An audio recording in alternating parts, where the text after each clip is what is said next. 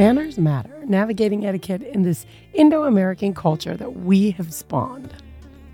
Get ready to chuckle and nod along with Married to India as we dive into the often amusing world of manners and etiquette across Indian and American cultures.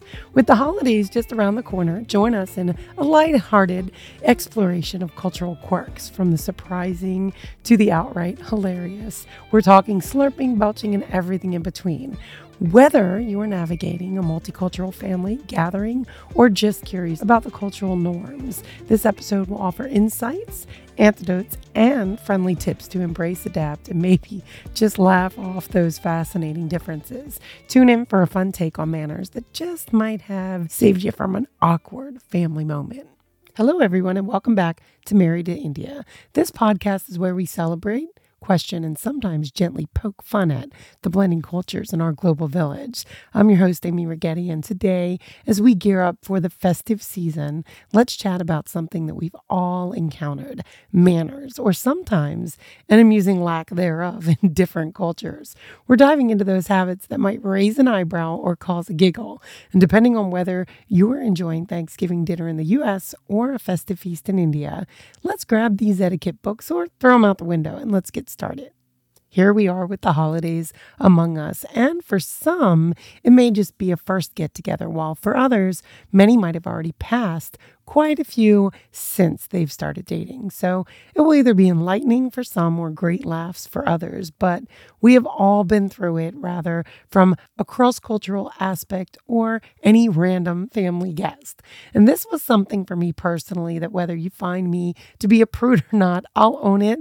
There are just certain things that can really drive people nuts, such as eating with your mouth open or full and making noise like you're eating from a trough. And drinking a beverage and hearing the slurp and then the yeah, nobody wants to hear that.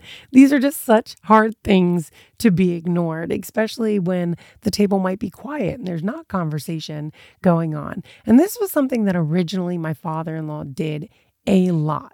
When the kids were old enough, I'm not going to take shame. I used to let them do the correcting. They it was just stuff that they learned. Like we would teach them don't eat, talk with your mouth full, or, you know, you shouldn't be slurping your food, or don't blow bubbles with your straw type of thing. So, in very fun ways, I it wasn't like I was letting our kids tell elders how to behave, but we would jovially let them tell my father in law. My father in law would sometimes get a real kick out of it because he would burp, and the kids, you know, especially Bhavika, would look at him and be like, and he would be sorry, sorry, princess, sorry. And it was so cute just the way he would just own it. And there were no awkward feelings that were made because often enough, there are a lot of times that kids just can tend to correct people in the most innocent way. And we just kind of embrace that. But seriously, let's set the scene at the dinner table. In India, some traditional dining practices like eating with the hands or occasional slurping of delicious curries are common. But in the US, this might be seen as less than polite. And then there's the symphony of belches and burps. And as it's a sign of satisfaction in many Indian households, yet a party foul in the American setting. And how do we navigate this? Well, context is key. Remember when in Rome, or should I say when in Mumbai, do as Mumbaikars do. But what about those, let's say, louder expressions of bodily functions? We're talking about those burps and, dare I say, farts that somehow just slip out. I mean, Srinu will honestly come from the gym on some days and he's like, yeah, somebody did that. And I'm like, did that? And I'm like, yeah, we're all sitting there. And I think that she knew she did it, but she just kept on going like nothing even happened. And I will crack up because if anybody really knows Srinu, he's so innocent the way he says things, but we will just bust out laughing because it's just hilarious how the way some people handle it. But um, from our side, I don't think we would ever call anybody out in public like that, but it's just so funny how they just, like I said, slip out.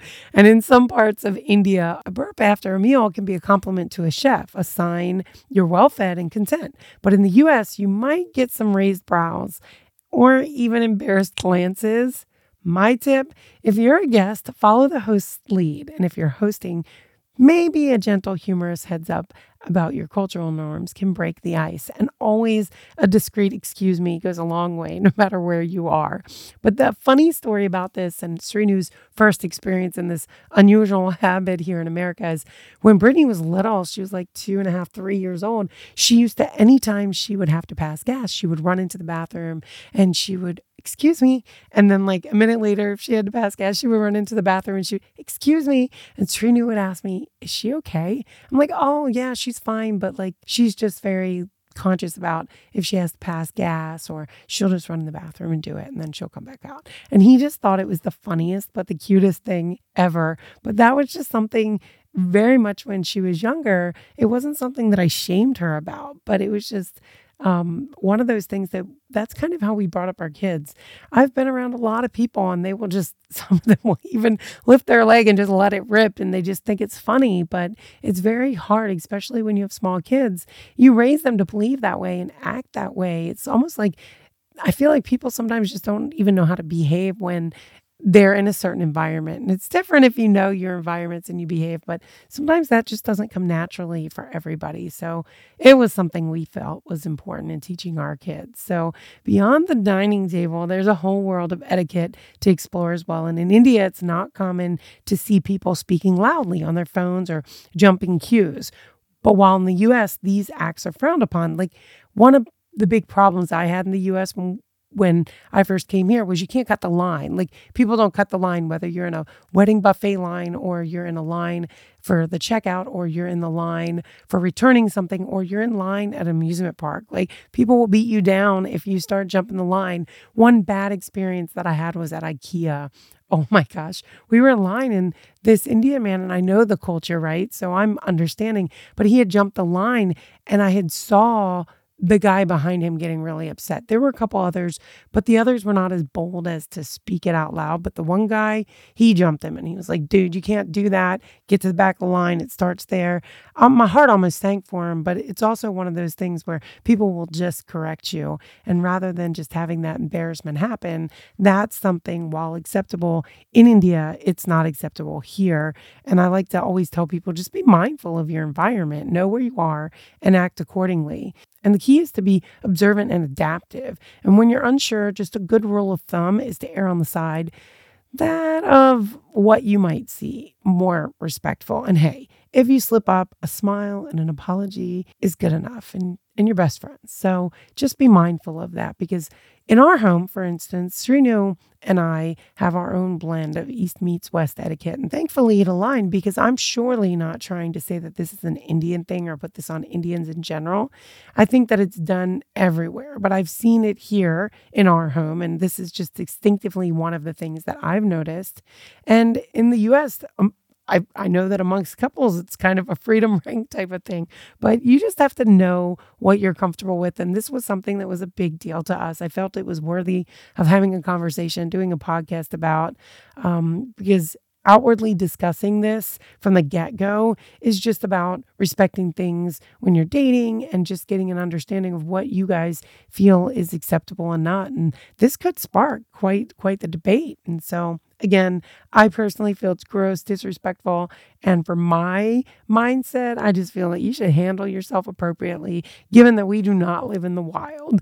Um, so, whether you guys want to beat me over the head for this one, it is definitely one of those things. I would love to hear y'all's put feedback on it, but this is our situation, and we've created a space that respects both of our backgrounds and upbringing in a way that's respectable and teaches our kids how to be polite and respected in the space that surrounds them.